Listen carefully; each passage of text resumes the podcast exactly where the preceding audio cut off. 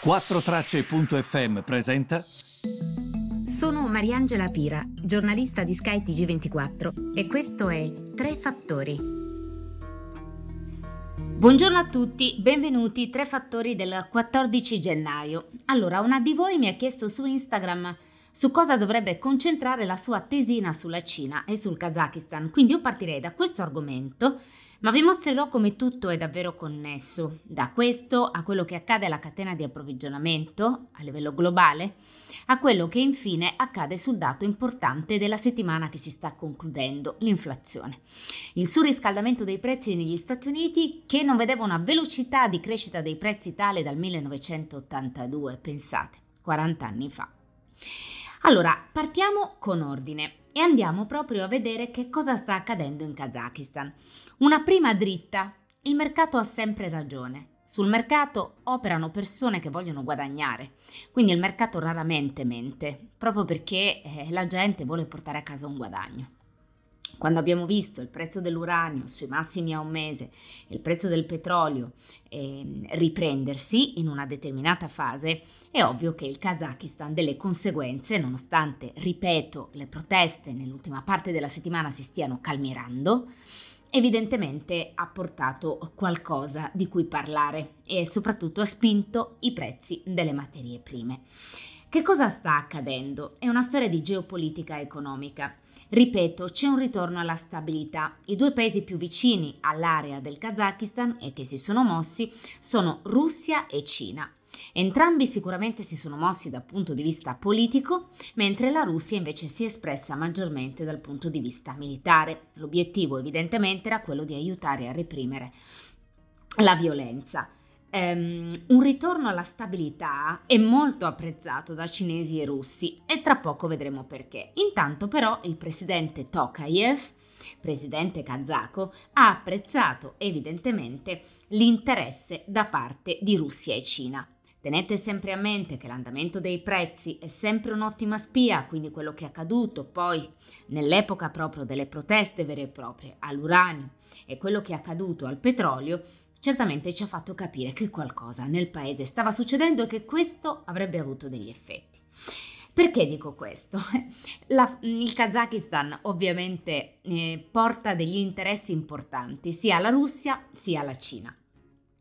A livello di produzione di uranio siamo al 40% globalmente, quindi pensate produce uranio al 40% a livello globale, stiamo parlando di una superpotenza e, e ha un gigante, infatti una società che è il maggior gestore delle riserve di uranio in Kazakistan, 300.000 tonnellate di riserva d'uranio, quindi evidentemente dal punto di vista di questa risorsa molto importante, guardato a vista da Russia e da Cina. Ma quello che è successo in Afghanistan e quello che è successo in, in Kazakistan, pardon, ci spiega un'altra cosa molto importante, ovvero il modo anche diverso che hanno nell'approccio a queste questioni Cina e Russia, sebbene le due vadano parecchio a braccetto. La Cina ha sempre questa politica di non interferenza, non manderebbe mai una, mm, ehm, una parte, diciamo, militare a controllare e ad aiutare il paese, non spedirebbe mai i suoi militari in Kazakistan. La Russia invece lo ha fatto, no? Per aiutare il paese a ritornare alla stabilità, definiamolo così, ovviamente l'ha fatto per aiutare l'amico di Putin Tokayev.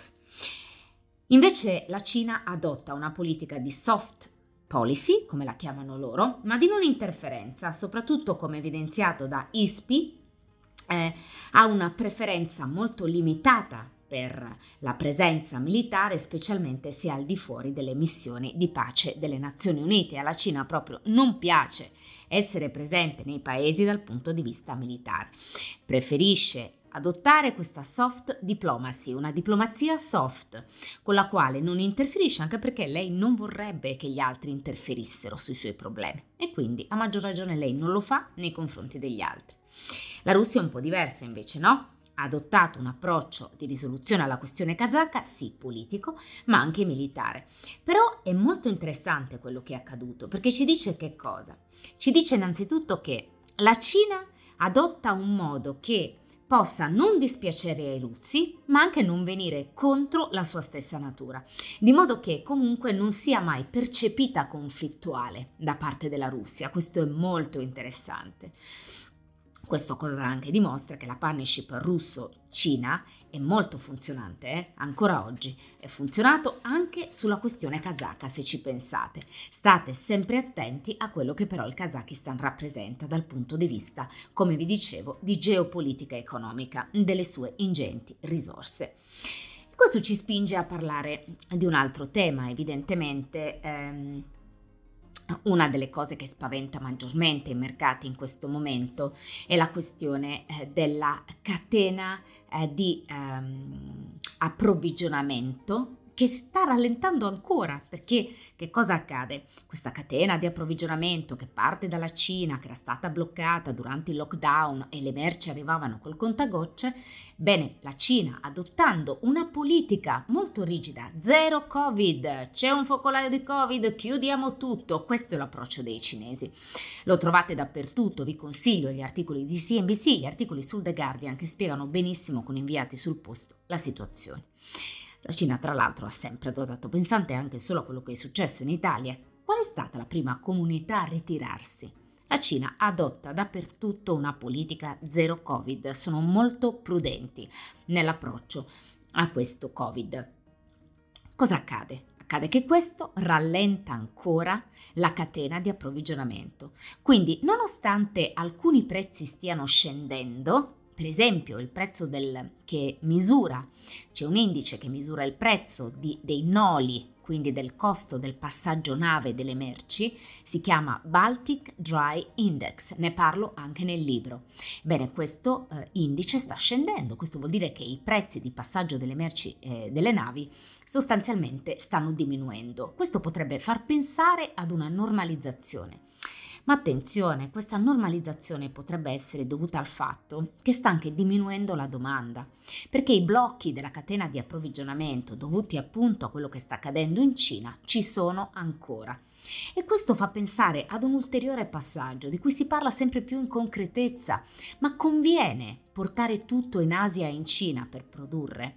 Conviene avere tutta la catena di approvvigionamento lì? Oppure si potrebbe accorciare la catena di approvvigionamento.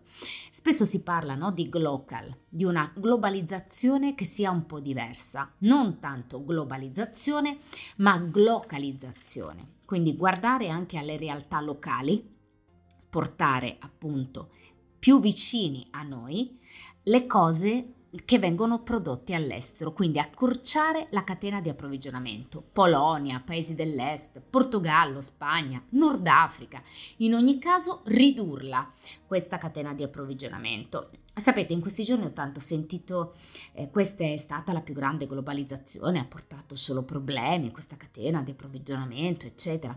Però se ci pensate, è stato l'impero romano la più grande globalizzazione della storia dell'uomo, perlomeno la prima grande globalizzazione della storia dell'uomo, la più grande forse è quella che stiamo vedendo proprio adesso. A Roma, come a Londra o Alessandria d'Egitto, si poteva comprare lo stesso olio, lo stesso vino, pagando con la stessa moneta.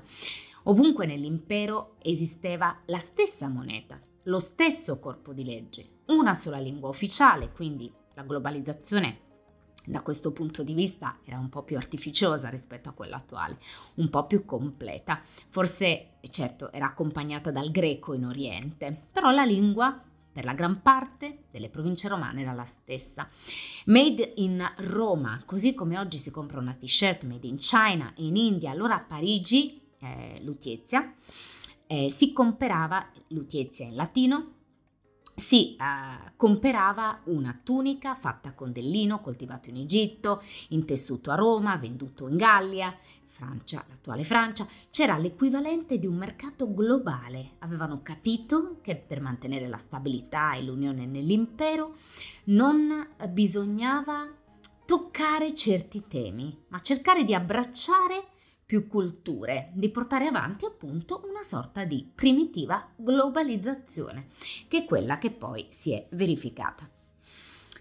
E ovviamente globalizzazione, rallentamento della catena di approvvigionamento che arriva dalla Cina, Che cosa significa? Significa ovviamente che le merci che arrivano costano. Questo ci porta a parlare dei prezzi che continuano a salire. L'inflazione negli Stati Uniti sale con una velocità che non si vedeva dal 1982.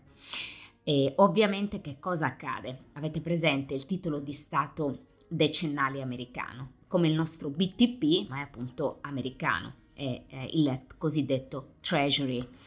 Um, il nostro il BTP, si va alle poste e si dice voglio comprare BTP mm, obbligazioni che scadono tra dieci anni, che tasso di interesse mi date? Ebbene, il tasso di interesse di questo tipo di strumenti che danno agli americani in questo momento sta crescendo.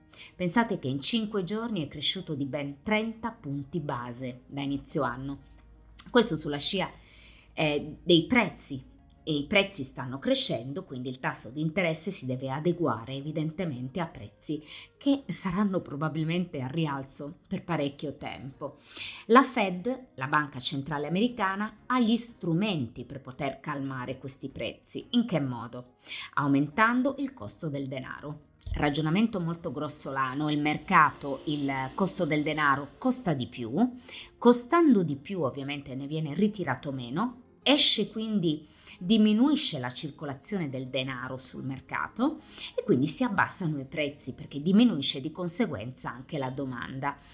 Questo è lo strumento che ha la Fed e con questa inflazione cresciuta del 7% rispetto all'anno scorso, quindi stiamo parlando di tantissimo, Evidentemente la Fed potrebbe addirittura arrivare a alzarlo quattro volte quest'anno. È come se la banca centrale americana avesse due figli. Devo occuparmi del figlio crescita, puntare sulla crescita, sui posti di lavoro, oppure sul figlio inflazione. Devo calmierare questi prezzi perché altrimenti prima o poi la gente smetterà di comprare. Le imprese smetteranno di comprare. Quindi devo cercare di in qualche modo calmierarli.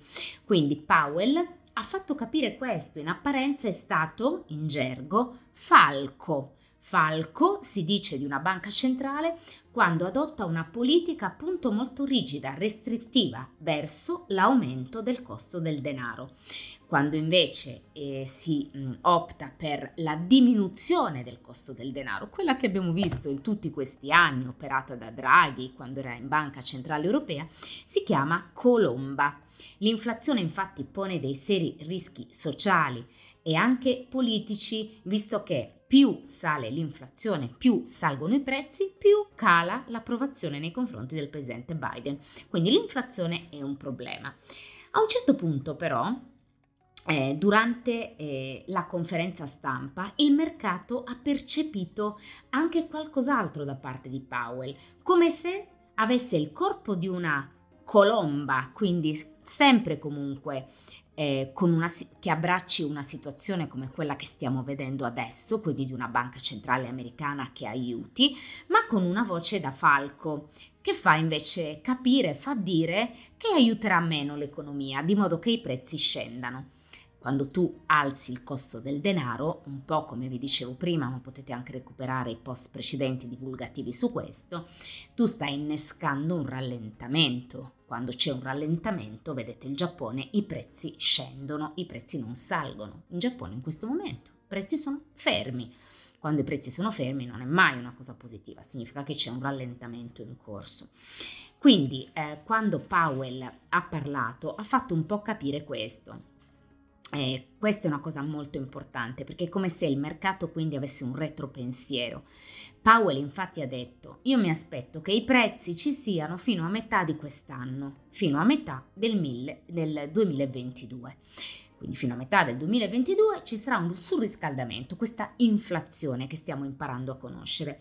E quindi il mercato cosa si è detto? Ma se ti aspetti che l'inflazione vada avanti fino a metà di quest'anno, allora significa che ti aspetti che dopo si fermi o cali. Se è così, perché dobbiamo crederti quando dici che opererai quattro rialzi del costo del denaro? Siamo così sicuri che farai gli altri rialzi che stai prospettando? Oppure non li farai perché pensi che comunque i prezzi si calmino? Quindi è interessante questo perché, perché è un mercato... Mm, È un mercato che crede e non crede, è un mercato che a volte legge tra le righe, tra le cose che dice Powell, quindi si dice ma starà dicendo sul serio? Oppure eh, sta cercando di fare capire che sì, sarà aggressivo, provocherà un rallentamento dell'economia per far diminuire questi prezzi, ma di fatto invece non sarà così e sarà sempre accomodante nei confronti dell'economia? È un mercato che sta cercando di capire questo, perché voi immaginate, a seconda di quello che Powell dice o Powell fa, il mercato si deve adeguare. Se i tassi di interesse la banca centrale americana li alza e li alza per quattro volte, chi è indebitato si troverà a pagare tassi di interesse ben più elevati. Quindi, per esempio, banalmente, le società tecnologiche quotate a Wall Street potrebbero subire una decisione del genere, perché i gruppi indebitati sono quelli che vanno penalizzati di più. Qualora invece il mercato capisse che lui ne opererà uno o due di rialzi, ma che non è che ne opererà altri, allora il mercato probabilmente continuerà a premiare quelle società tecnologiche. Sto facendo un esempio banale per farvi capire quelle che possono essere le conseguenze eh, di una decisione del genere. C'è poi da dire che i prezzi eh, salgono, gli stipendi devo dire negli Stati Uniti anche eh, rispetto alla nostra fascia di mondo. Contate anche che ci sono molti posti di lavoro nei vari settori che non vengono ancora riempiti, quindi le società ti, fanno, ti danno dei benefit affinché tu accetti quei posti di lavoro Insomma, è molto interessante quello che accade sul mercato americano e va monitorato a vista. Io vi ringrazio per avermi seguita e noi ci vediamo lunedì. La versione del eh, contributo di lunedì sarà via video e via podcast. Grazie e alla prossima!